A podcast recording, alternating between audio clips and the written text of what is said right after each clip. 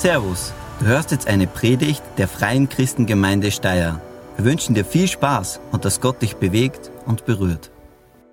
Ja, herzlich willkommen, jeden Einzelnen hier im Reithofer-Saal und auch am Livestream und am YouTube-Channel. Ich bin Rudolf und ich danke Pastor Tobi, dass ich heute hier sprechen darf. Und wir sind in das, im sechsten Teil der Serie, woran wir glauben. Und heute geht es um ein praktisches Thema. Weil Gott wirkt, das haben wir jetzt schon gesehen, und er wirkt auch heute hier. Und das praktische Thema ist das, dass jeder Gläubige irgendwo zu einer Action aufgefordert ist. Und das ist heute das Thema Taufe. Und mich freut es besonders, dass ich meine Begeisterung für diese geistlichen Themen und das Wort Gottes hier bringen darf. Und ich möchte das verbinden dann mit den Glaubensgrundsätzen. Äh, wer mich kennt, weiß, dass ich dann immer viele Bibelstellen nehme. Ich hoffe, ihr habt alle die Bibel mit. Und warum stehe ich aber überhaupt hier? Warum traue ich mich hier herstellen und über den Glauben öffentlich zu sprechen? Es ist ganz einfach, weil ich nichts zu verbergen habe. Als gläubiger Christ glaube ich, dass ich ja, mit Christus am Kreuz gestorben bin und dass ich errettet bin. Ich habe die Erlösung durch Jesus Christus. Und Gerald hat letzte Woche über die Errettung gesprochen und ich knüpfe daran an und werde noch öfter darauf zurückkommen. Und äh, ja, deshalb stehe ich da, brauche natürlich einen Zettel, aber das macht nichts. Und die Wassertaufe war schon sozusagen das Begräbnis für mich, für meinen alten sündigen Menschen. Und die Taufe ist eben das Zeichen, öffentlich sichtbar für die natürliche und übernatürliche Welt. Und anhand von Bibelstellen, wie gesagt, werde ich das nachher noch einmal genauer erörtern. Aber zuerst erzähle ich einmal, wie es mir bei der Taufe gegangen ist.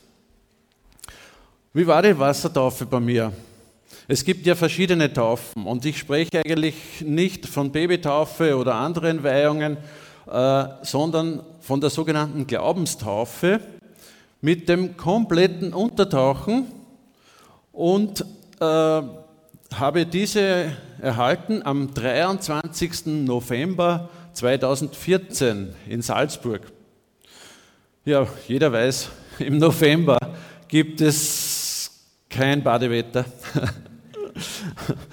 äh, trotzdem wurde meine Frau Angelika und ich und zwei weitere Personen in einem Hinterhof hinter der Gemeinde, die dort war, äh, in einem Industriegelände in Salzburg im Freien getauft.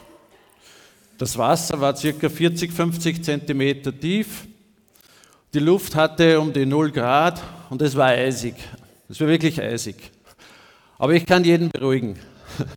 Jeder Pastor, auch unser Pastor, organisiert das so, dass es keine Mutprobe ist, sondern wirklich ein schönes, besonderes Fest.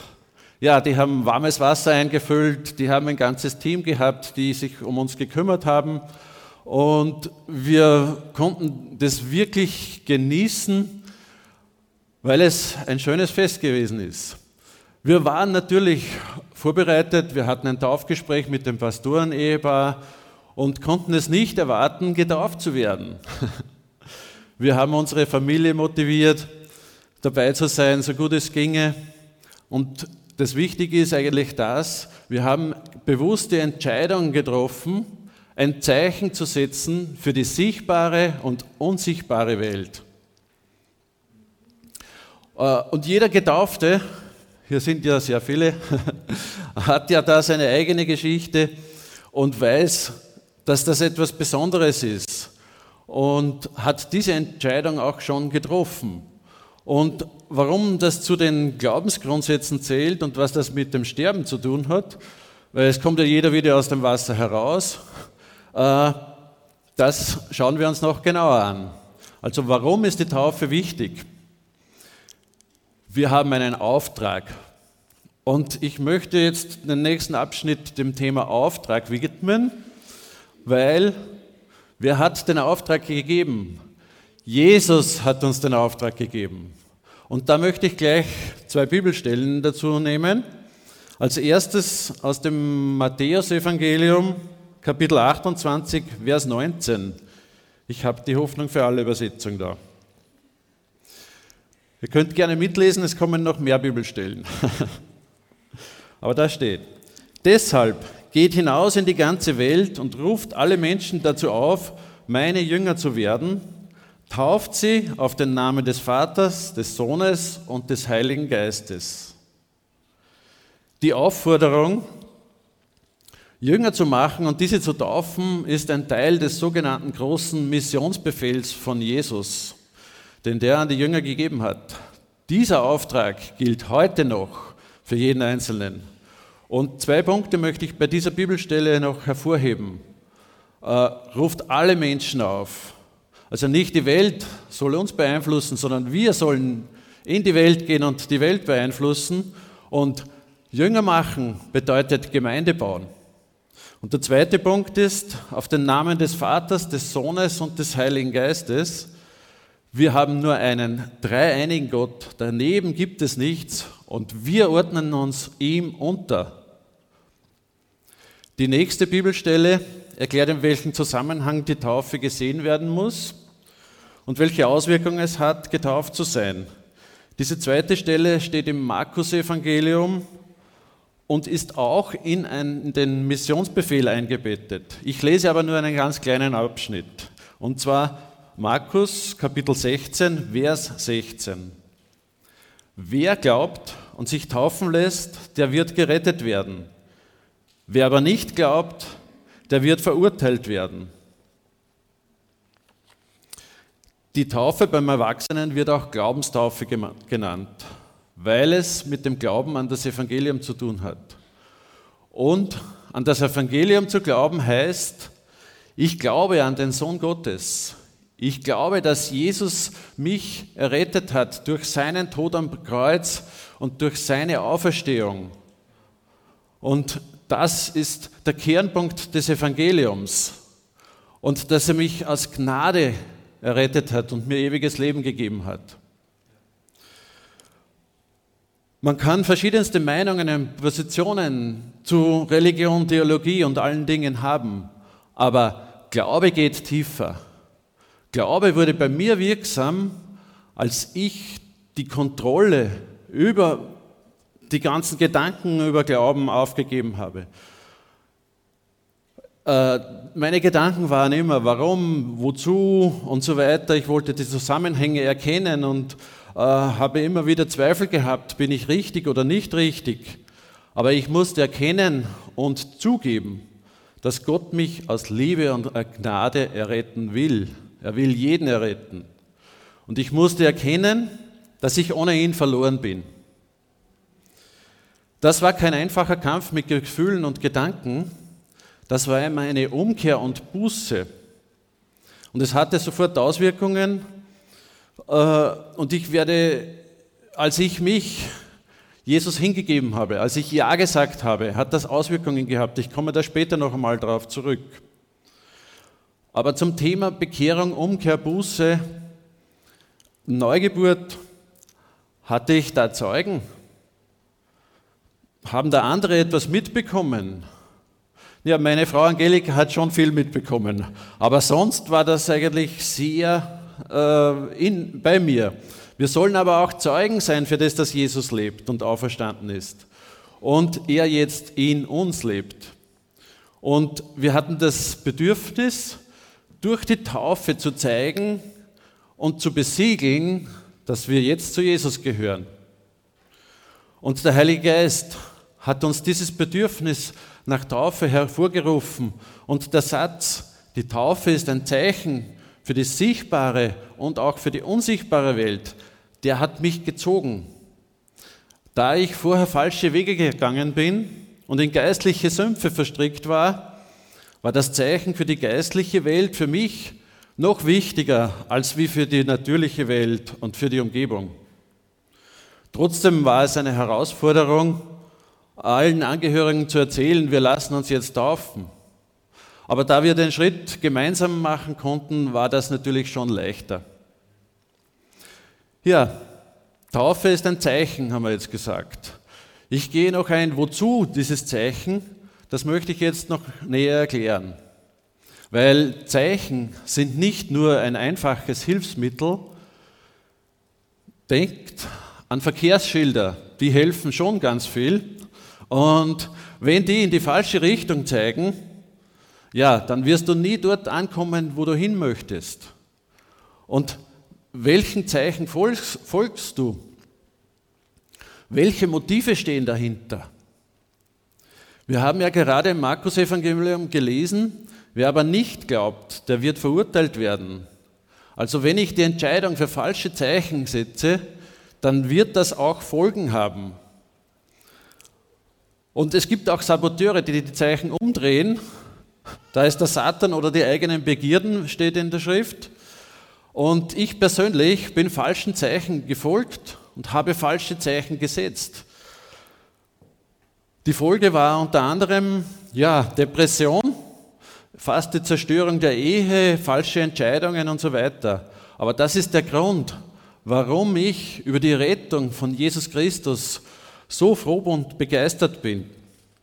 Und es ist interessant, weil jeder Mensch setzt Zeichen durch sein Leben. Weil so wie er ist und so wie er berichtet wird über ihn, die Taten, die er macht, äh, diese Taten, die setzen Zeichen. Und solche Zeichen haben mich dann auch zu Jesus geführt. Und es ist der Heilige Geist, der durch die Gläubigen durch und vor allem durch die Gemeinschaft der Gläubigen wirkt. Er ist es, der uns zu Jesus hinführt.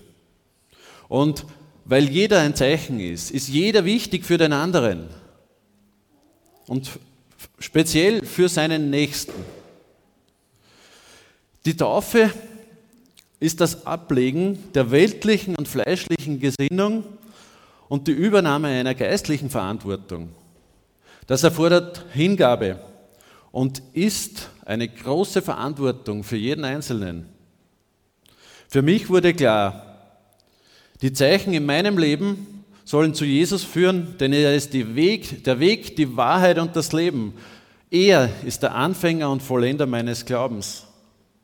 Und so habe ich ein neues Leben bekommen. Ein neues Leben durch die Bekehrung, durch die Rettung. Man nennt das auch dann die Neugeburt. Und das ist bei mir in mir passiert, ein halbes Jahr vor der Taufe in etwa. Und dass da etwas Entscheidendes passiert ist, haben, wie ich vorher gesagt habe, schon nicht alle so mitbekommen. Äh, aber bei manchen dauert es länger, bei manchen geht das ganz schnell und man sieht Veränderungen und manchmal braucht es schon einige Zeit, bis man alte Gewohnheiten, die der neue Mensch nicht mehr braucht, verschwinden. Und bei mir nach der Naugeburt war eigentlich sofort Freude da. Die Farben waren wieder frischer, es war wirklich ein neuer Start, ein neues Leben und äh, dieser Start, diese Be Rettung und Bekehrung ist nicht das Ziel, sondern erst der Beginn. Und so kann man dann eine Beziehung zu Jesus aufbauen, die für die Nachfolge wichtig ist. Aber zu, zurück zur Taufe. Mit der bewussten Entscheidung im Glaubensgehorsam mich untertaufen zu lassen, mich reinigen zu lassen, schließe ich die Tür zu meinem alten sündigen Leben. Das passiert durch das sichtbare Zeichen der Taufe. Das ist eine einmalige Handlung und kein dauerhafter Zustand. Da muss ich nicht immer wieder schauen, dass die Tür zu ist. Die Taufe ist nämlich ein Bekenntnis zu Jesus. Es rettet nicht nur, es reinigt uns und es erlöst uns aus unserer Vergangenheit. Und man braucht jemand anderen. Man kann sich nicht selbst taufen. Der Entschluss zur Taufe, da muss ich auf jemanden anderen zugehen. Und nur so komme ich zu dieser befreienden Handlung, zu diesem Zeugnis. Und was sagt die Bibel dazu? Apostelgeschichte 22, Vers 16 schreibt das so. Zögere nicht länger Lass dich taufen und bekenne dich damit zu Jesus, deinem Herrn. Dann wirst du von deinen Sünden reingewaschen werden. Ja, zur Zeit der Apostelgeschichte hat man nicht ein halbes Jahr gewartet. Aber es ist auch nicht nur ein wichtiges Zeichen oder eine Reinigung, sondern es geht viel weiter. Wer mitlesen will, jetzt lese ich fünf äh, Verse aus dem Brief von Paulus an die Römer, und zwar Kapitel 6, Vers 3 bis 8. Kapitel 6, Vers 3 bis 8. Ihr wisst doch, was bei der Taufe geschehen ist. Wir sind auf den Namen Jesus Christus getauft worden und haben damit auch Anteil an seinem Tod. Durch die Taufe sind wir also mit Christus gestorben und begraben. Und wie Jesus durch die Herrlichkeit und Macht seines Vaters von den Toten auferweckt wurde, so haben auch wir ein neues Leben empfangen und sollen nun so handeln, wie es diesem neuen Leben entspricht. Denn wie wir seinen Tod mit ihm geteilt haben, so haben wir auch Anteil an seiner Auferstehung. Letztlich geht es doch darum, unser früheres Leben endete mit Christus am Kreuz. Unser von der Sünde beherrschtes Wesen ist damit vernichtet und wir müssen nicht länger der Sünde dienen. Denn wer gestorben ist, kann nicht mehr von der Sünde beherrscht werden. Sind wir aber mit Christus gestorben, dann werden wir auch mit ihm leben Davon sind wir überzeugt. Das schreibt Paulus. Und die geistlichen Aussagen in diesem Abschnitt sind wirklich so befreiend, sind wirklich so gewaltig, dass wir gestorben und begraben sind. Das ist was Geistliches, das kann man nicht sehen, das kann man nur im Glauben annehmen. Und das ist genau das, was mir diese Freiheit gibt, darüber zu sprechen und mich zu Jesus zu bekennen. Weil jeder Gläubige hat ein neues Leben empfangen. Und die Worte von Paulus gelten auch für jeden Gläubigen.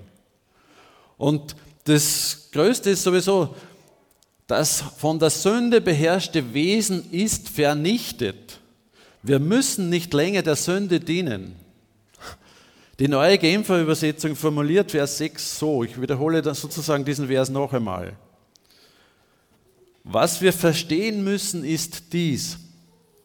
Der Mensch, der wir waren, als wir noch ohne Christus lebten, ist mit ihm gekreuzigt worden, damit unser sündiges Wesen unwirksam gemacht wird. Unwirksam gemacht wird und wir nicht länger der Sünde dienen. Halleluja. Wir leben in Christus. Und eine weitere Stelle zur Bestätigung aus dem Kolosserbrief, Kapitel 2, Vers 12. Damit meine ich die Taufe, die euer altes Leben beendet hat. Durch sie wurdet ihr mit Christus begraben. Ebenso seid ihr auch mit Christus zu einem neuen Leben auferweckt worden durch den Glauben an die Kraft Gottes, der ihn von den Toten auferstehen ließ. Ja, durch den Glauben kommen wir bei der Taufe mit der Kraft Gottes in Berührung. Und glaube ich persönlich daran, dass ich eine neue Schöpfung bin? Bin ich mit auferweckt? Glaube ich, dass die Kraft Gottes in mir und durch mich wirken kann? Wir glauben es. Amen. Aber wofür, wovor soll ich mich in dieser Welt dann noch fürchten? Wenn er, der Größte, der Herr der Herren, der Herrscher doch da ist, in uns und mit uns. Und er uns ewiges Leben gibt. Das ist die Perspektive. Und er in uns ist. Ja, dieses einfache, tiefe Untertauchen hat einen wirklich tiefen geistlichen Hintergrund. Und ich war selbst überrascht bei der Vorbereitung, äh, wie tief das eigentlich und wie weit diese geistliche Dimension ist, in die man da eintaucht.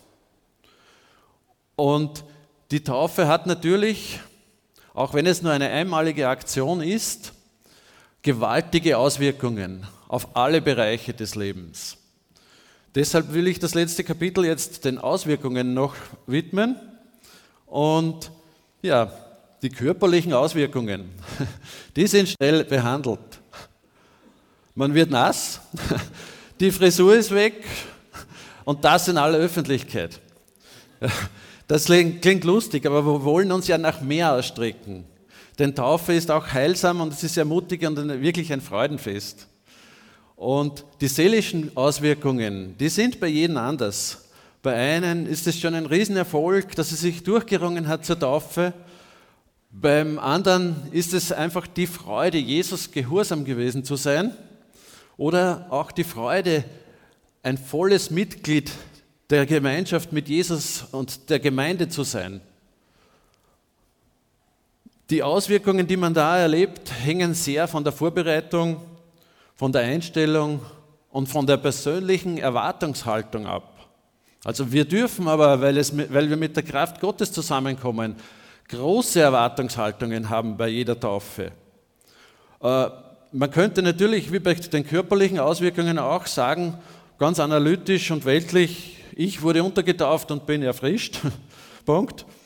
Aber ich kann die Beziehung zu Jesus Christus intensivieren, indem ich denke, ich lasse mich in die Arme von Jesus fallen.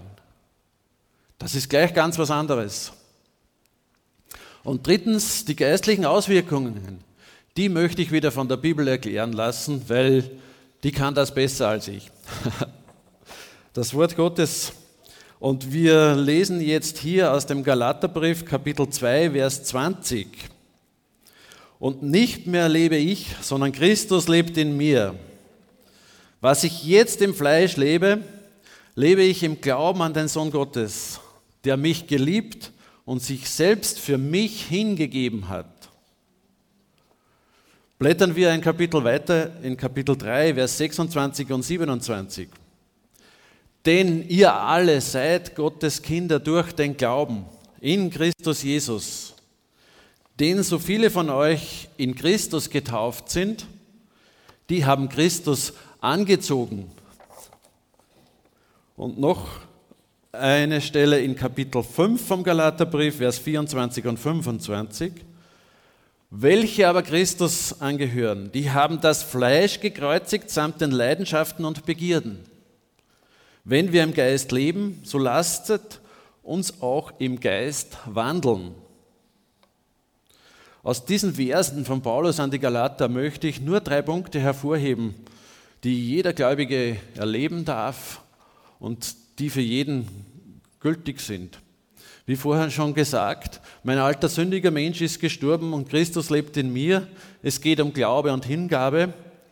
Aber die erste große Aussage ist die, Jesus liebt mich und Jesus liebt dich. Halleluja. Und die zweite Aussage vom zweit, von der zweiten Stelle ist, ich bin ein Kind Gottes und er kleidet mich mit seiner Gerechtigkeit. Das ist genauso wie wenn ich nach der Taufe die alten, naja, alt ist egal, aber, aber die nassen Sachen ausziehe und Festtagsgewand anziehe.